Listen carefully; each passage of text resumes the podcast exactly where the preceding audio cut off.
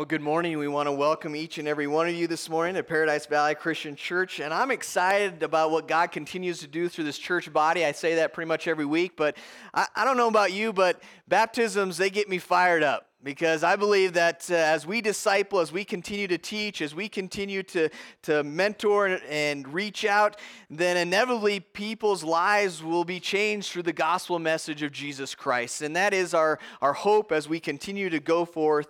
We want to have an impact in this world. And so I'm excited for what God continues to do through each and every one of us and being open to God's leading when it comes to that. Thank you for all those who took the time to remove snow this past week. Uh, took place multiple times, and uh, thank for those that uh, shoveled a lot and put a lot of time and effort into shoveling, clearing out the school so we could have school this week, as well as the parking lots. Uh, it just makes a huge difference. Yes, praise God. Thank you very much.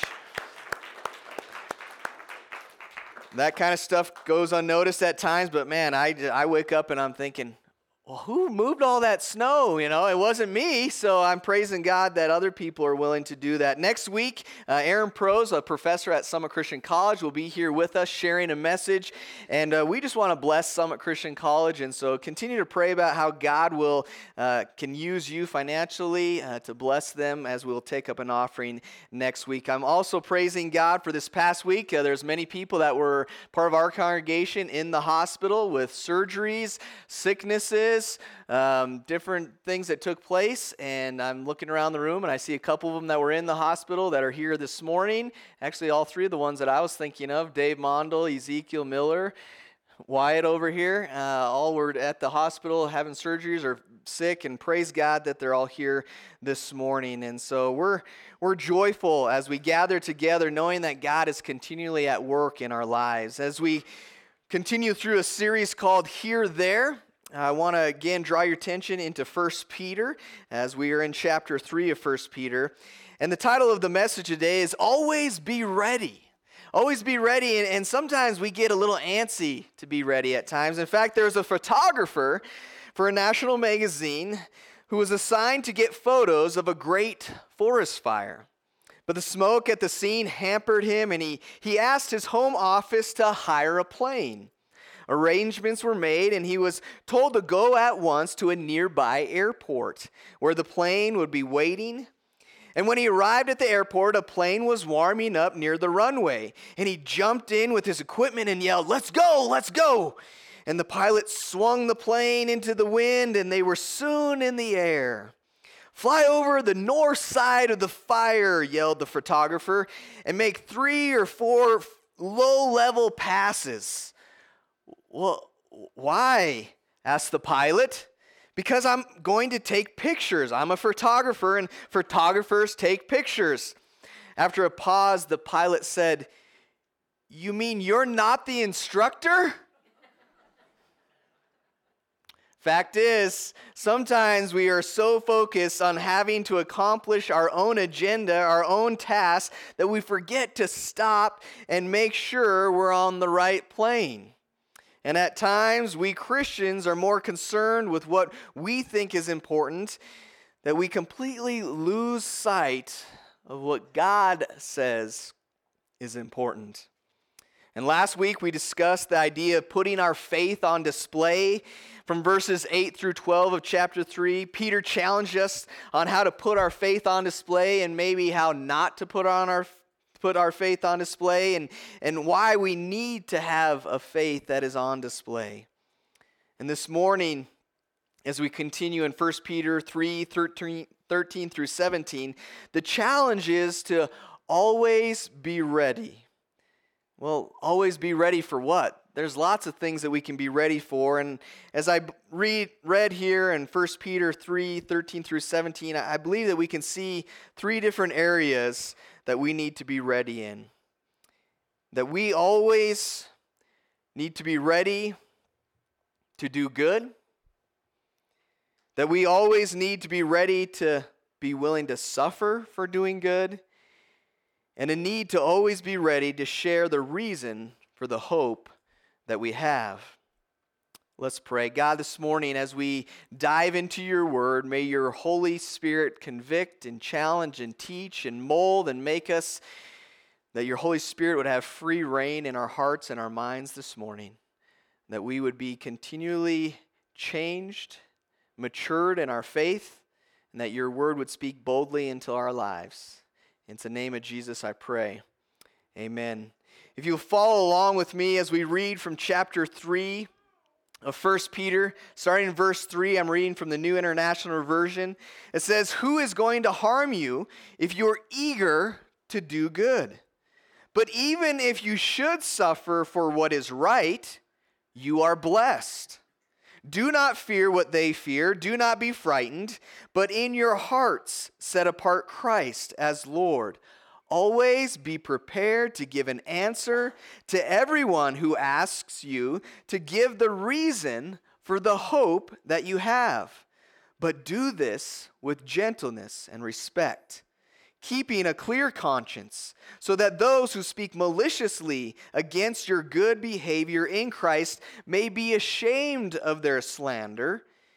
It is better, if it is God's will, to suffer for doing good than for doing evil. At a young age, learning how to play basketball, I was taught to always have your hands ready. To, to make a cut through the lane, but have your hands up and ready because a lot of times what would take place is if I didn't have my hands ready and I was just cutting through to go make a screen or something, that I would get hit in the face with a ball from a teammate that knew I was open, but I wasn't ready to catch the ball. In fact, it kind of goes something like these clips on the screen here.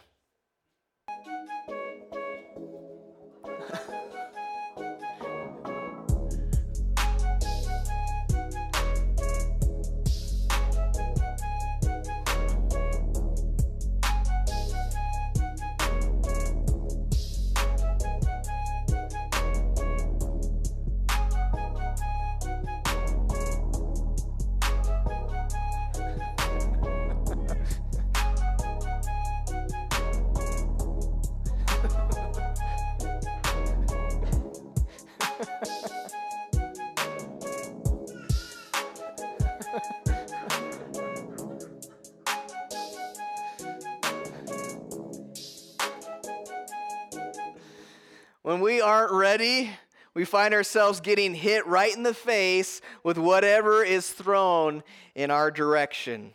as we look into 1 Peter 3:13, right at the beginning it says, "Who is going to harm you if you are eager to do good?" And I believe that God wants us to be always ready to do good. Last Sunday after services, uh, my family and I went to the Full House Chinese restaurant. And as we were leaving there, after we had eaten, there was I was gathering all the kids up into the van, and there, I saw some individuals, but I didn't really notice what was going on as I was loading the kids up. And I got in the van, and I was waiting for everybody else to get loaded up and to come out.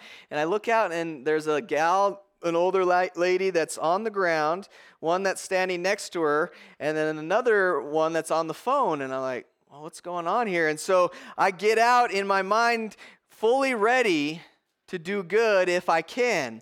And as I talked with them, they basically wanted to kind of just wait and sit there. She had fallen or had collapsed, and they were waiting for an ambulance to show up. But I figured, well, Larry and I could get her up if we needed to. And I was ready to, go, to, to, to do good. We were getting ready uh, to finish up winter whitewash and all the different financial aspects of it, and I was looking over uh, things as far as what we had paid to Snowy Range, and and the receipt that I had didn't list any snowboard rentals, and it felt like we hadn't paid as much as I thought we should have, according to my calculations, and and so in my mind it was like, do I let it go or do I do good? Am I always ready to do good? And, and the good that I felt the Holy Spirit leading me to do was to call up and find out what's going on. Do we, do we owe you more money? And I asked that. I said, I feel like we haven't paid you enough even though I kind of felt like I had paid him enough. Um, but I, I, said, according to the receipt, uh, there's no snowboard rentals listed on here. And they said, oh no, those are the same price as skis, so we just combine those together. And as far as we can tell from our calculations, you're good to go. See, being ready to do good, maybe even when no one's looking. No one would have known that I thought that we still needed to pay some more. Maybe this past week you were someone that was out helping a neighbor shovel some snow out of their driveway, ready to do good. My neighbors, they all have snow blowers. I don't. so my neighbor, he does good and, and always snow blows my sidewalk up to a certain point, and I really appreciate that. You see, we as Christians always need to be ready to do good, and there's a reason behind it. There's a reason behind it, and in times there's going to be things that we're going to face that might even be suffering in those moments. I must be passionate to do good in spite of any suffering that I might face. In fact, John Wesley had this for his rule of life do all the good you can, by all the means you can, in all the ways you can, in all the places you can, at all the times you can, to all the people you can, as long as you can. And the question comes, though, are we people that are willing to do good if it's convenient or only when we don't have something else better to do or when doing good will somehow benefit us in the long run see ephesians 2.10 which is most likely a familiar verse says for we are god's handiwork created in christ jesus to do good works which god prepared in advance for us to do. So the question is what are the good works that you are supposed to be doing that God has prepared in advance for you to do, but maybe you just haven't gotten started yet? What about maybe starting a Bible study in your home for some relatives or some neighbors that might not be willing to step foot in a church building, but are willing to study Scripture with you in your home? What about being involved with something like doing foster care? Or maybe there's an opportunity for you to volunteer somehow at our Christian school. Maybe you need to get involved with one of the ministry teams here, a part of the church. Are your spiritual hands up and ready to catch those good works that God is going to pass your way? Or are you distracted with the non important things of life that you get hit in the face because you aren't ready? The challenge is always be ready to do good. Hebrews 10 24, the writer speaks to us and says, And let us consider how we may spur one another on toward love and good deeds not giving up meeting together as some are in the habit of doing, but encouraging one another. And all the more as you see the day approaching. You see, we have a responsibility towards one another and towards the world that we live in to always be ready to do good. But always being ready to do good doesn't always mean that it's going to be easy. And we read that in these verses where it says, Who is going to harm you if you are eager to do good? But even if you should suffer for what is right, you are blessed. Do not fear what they fear, do not be frightened. It is very unusual for most people to mistreat those who are zealous for good. The world doesn't have a problem a lot of times, you know, attacking the thief or the murderer, but the world is, is not so eager to fight against those who are doing good. And Peter is talking about you living a good life, a life that is marked by generosity, unselfishness, kindness, and thoughtfulness towards others. Peter says here that doing good will make persecution less likely. However, we know that the life that Jesus calls us to is in opposition to the world that we live in. Even when we do good, there will be times when we will still suffer. We need to always be ready to suffer for doing good. I specifically remember a time in my high school days where I felt like I went through some suffering, uh, specifically around the holidays, the New Year's, where I would be at home pretty much all by myself on New Year's Eve because my church didn't offer a New Year's Eve party. My parents weren't real big into staying up late. My brother had actually moved to North Dakota, my sister was two years younger, and so I'm at home alone on New Year's Eve feeling left out. See, I didn't get invited to the parties that my school friends were having because they knew what I believed and they knew that my relationship with God didn't allow me to join in on their kind of partying. And at the time, I felt like I was suffering. I felt like I was doing what was right.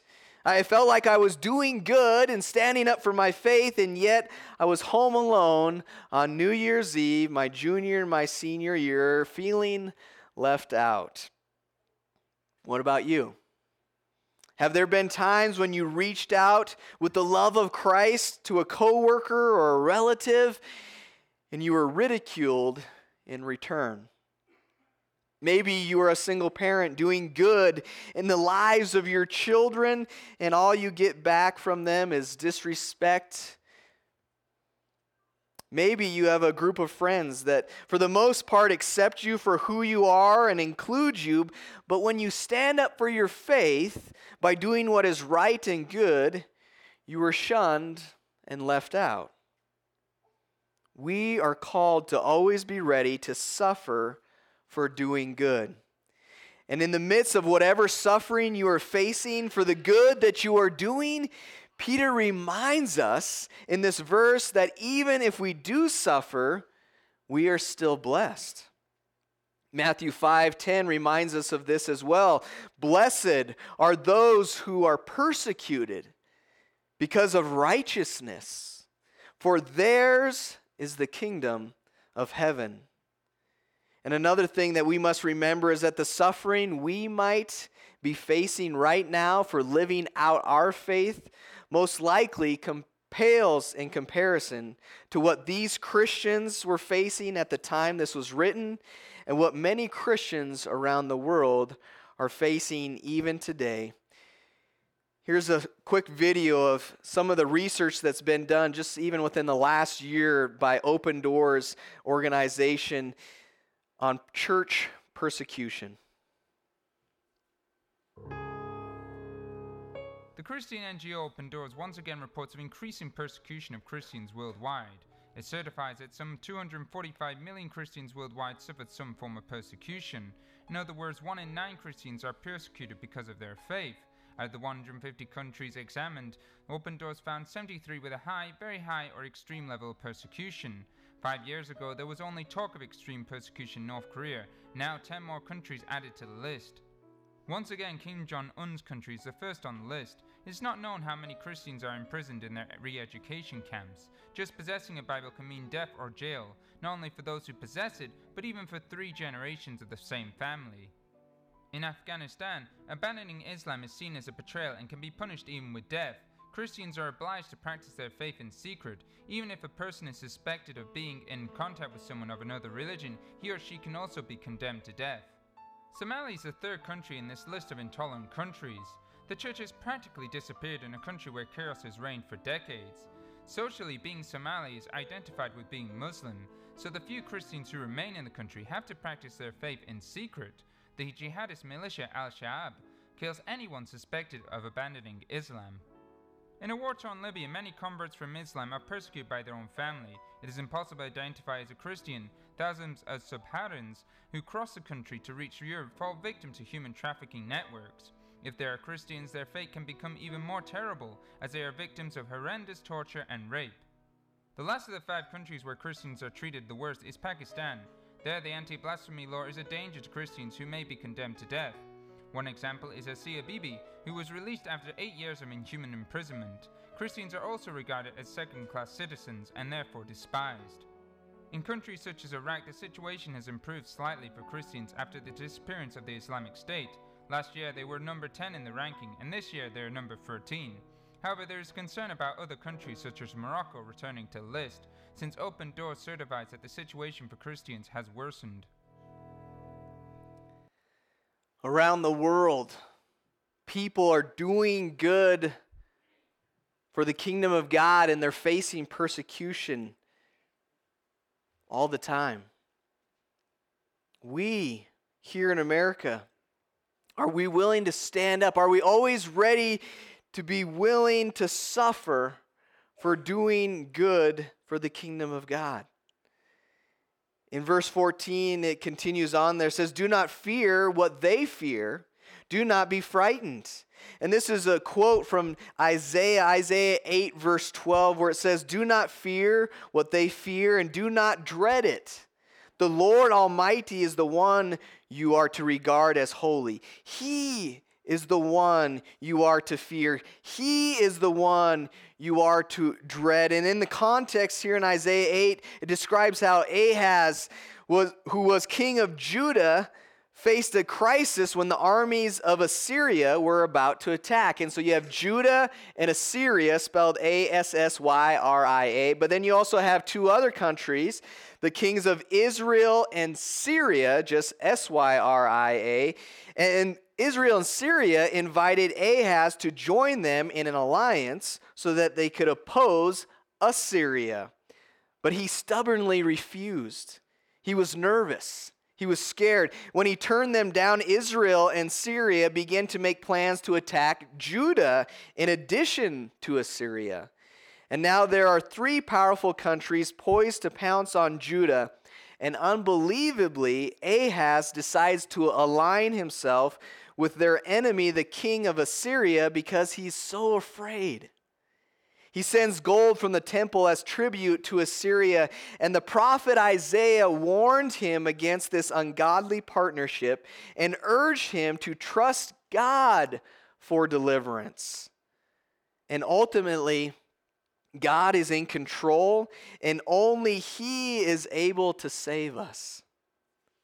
Someone once defined fear in an acronym as false evidence appearing real. False evidence appearing real. And Peter quotes this passage from Isaiah to remind us that when we are faced with a crisis, we may be tempted to give in to our fears and make wrong decisions. But the bottom line is that the fear of the Lord conquers every other kind of fear. If our relationship with God is strong, we can handle opposition and even persecution. In fact, Peter says, But in your hearts, set apart Christ as Lord. When Christ is Lord of our lives, we don't have to fear the opposition, the suffering, or the persecution of this life. We must always be ready to suffer for doing good, for living out our faith. And the third thing that I see as we read down through these verses is that we always need to be ready to share the reason for the hope that we have. Verse 15 says that very thing. Always be prepared to give an answer to everyone who asks you to give the reason for the hope that you have. You see, we are called to not only visualize Christianity by living it, but also verbalize our faith by expressing it in a way others can understand. You see, here's how it works as we demonstrate our faith by living under the lordship of Christ, the good in our lives will come out, and our lives will be characterized by hope. And the non Christians will see what we have and be curious about it. Some of them will even ask us about our faith. And when they do, we need to be ready. The word always means that we are to be ready at all times, to be on a constant state of alert. It's kind of like if you watch Star Trek and you know they go into a, a rough situation where things they don't know how it's going to work out and shields up, red alert, you know? We got to be ready. We have to be kind of on our toes, ready to share our faith. We have an attitude of anticipation of when someone might be ready to hear the good news of the gospel. An ambitious young man asked an experienced salesman for the secret of his, of his success in selling. The salesman said, There's no great secret. You just have to jump at every opportunity that comes along. And the young man replied, But how can I tell when an opportunity is coming? The salesman responded, You can't. You have to keep jumping. We have to be ready. We're challenged to give an answer. And this in the Greek is the word apologia. And that doesn't mean that we're supposed to apologize for our faith, but instead it means a verbal defense. It was used in a courtroom when someone gave evidence or testimony in a case. We must be prepared to give a logical, step by step explanation for what we believe. We are all charged with the responsibility of giving a reason for our faith. We are the witnesses, and the Spirit is the prosecution. We need to be witnesses to the faith and hope we have in Christ. The greatest and easiest defense we can give is our own testimony. While you may argue points of theology, you cannot argue with a person's transformed life. When you're willing to share your story with someone, it's the greatest tool in witnessing for Jesus. One of the greatest things that we can offer spiritual seekers is hope. Because there is so little of it in the world today, hopelessness is everywhere. When people see us living with hope, they want to know how to get it for themselves. We're to give an answer to everyone who asks us to give the reason for the hope that we have. And the word asks, ask means to crave or to desire. People want answers. They're craving it. They know that they don't have any hope and they want it. And as you continue on in verse 15 there, it says, But do this with gentleness and respect. When we demonstrate the leadership of Christ in our lives, people will be curious and will want some answers. When we ask, when they ask, we need to be ready to defend our faith. And as we see in this last part of verse 15, it tells us how to do that with gentleness and respect. We're not called to win arguments, but we make disciples. While we should be ready to defend what we believe, we should avoid being abrasive.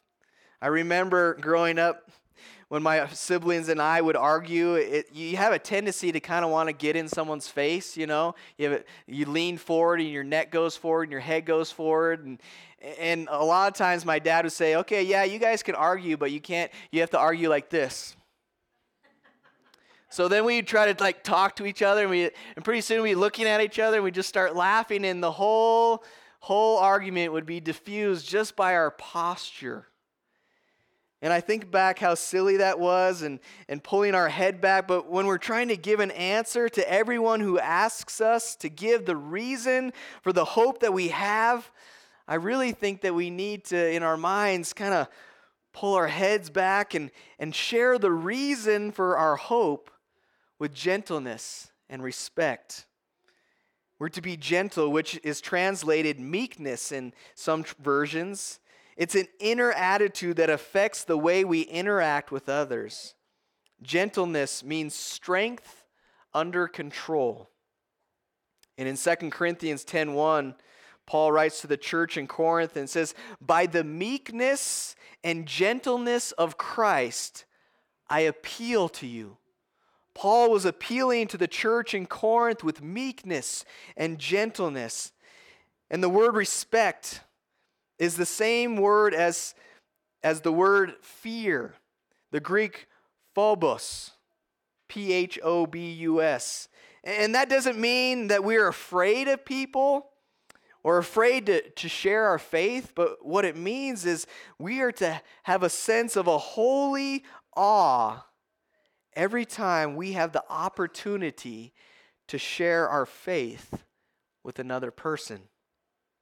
It's a holy moment when eternity hangs in the balance. When our attitude is gracious and gentle, verse 16 helps us see that those who oppose Christianity will be disarmed. As it says, those who speak maliciously against your good behavior in Christ may be ashamed of their slander. When we are always ready to do good and to suffer for doing good, then the world begins to see a difference in our lives. When we are always ready to defend the reason for the hope that we have, and as we disarm people by our attitude of gentleness and respect, that's when God really begins to use us to clear the way for people to see the central message of the cross of Christ. And so, in closing, my question for each and every one of us today is Are we ready? Are we ready? And this morning, as we praise team comes and we sing a song of invitation, a, a song of commitment, I just want to encourage you if you just need to come forward for prayer because you're struggling just to do good, we want to pray for you. If you're someone that doesn't know what to give as an answer because you've never really surrendered your life over to Christ, then as we sing a song of invitation, would you please come and not wait another day? That we would have the opportunity to share in your surrender to Jesus Christ, to die to your old self and to live in newness. And maybe you just need to get plugged in with this body, to, to work alongside this body. If you need to come and, and place membership to, to be connected with this church body, we'd, we'd ask you to come as we sing. Will you stand with us?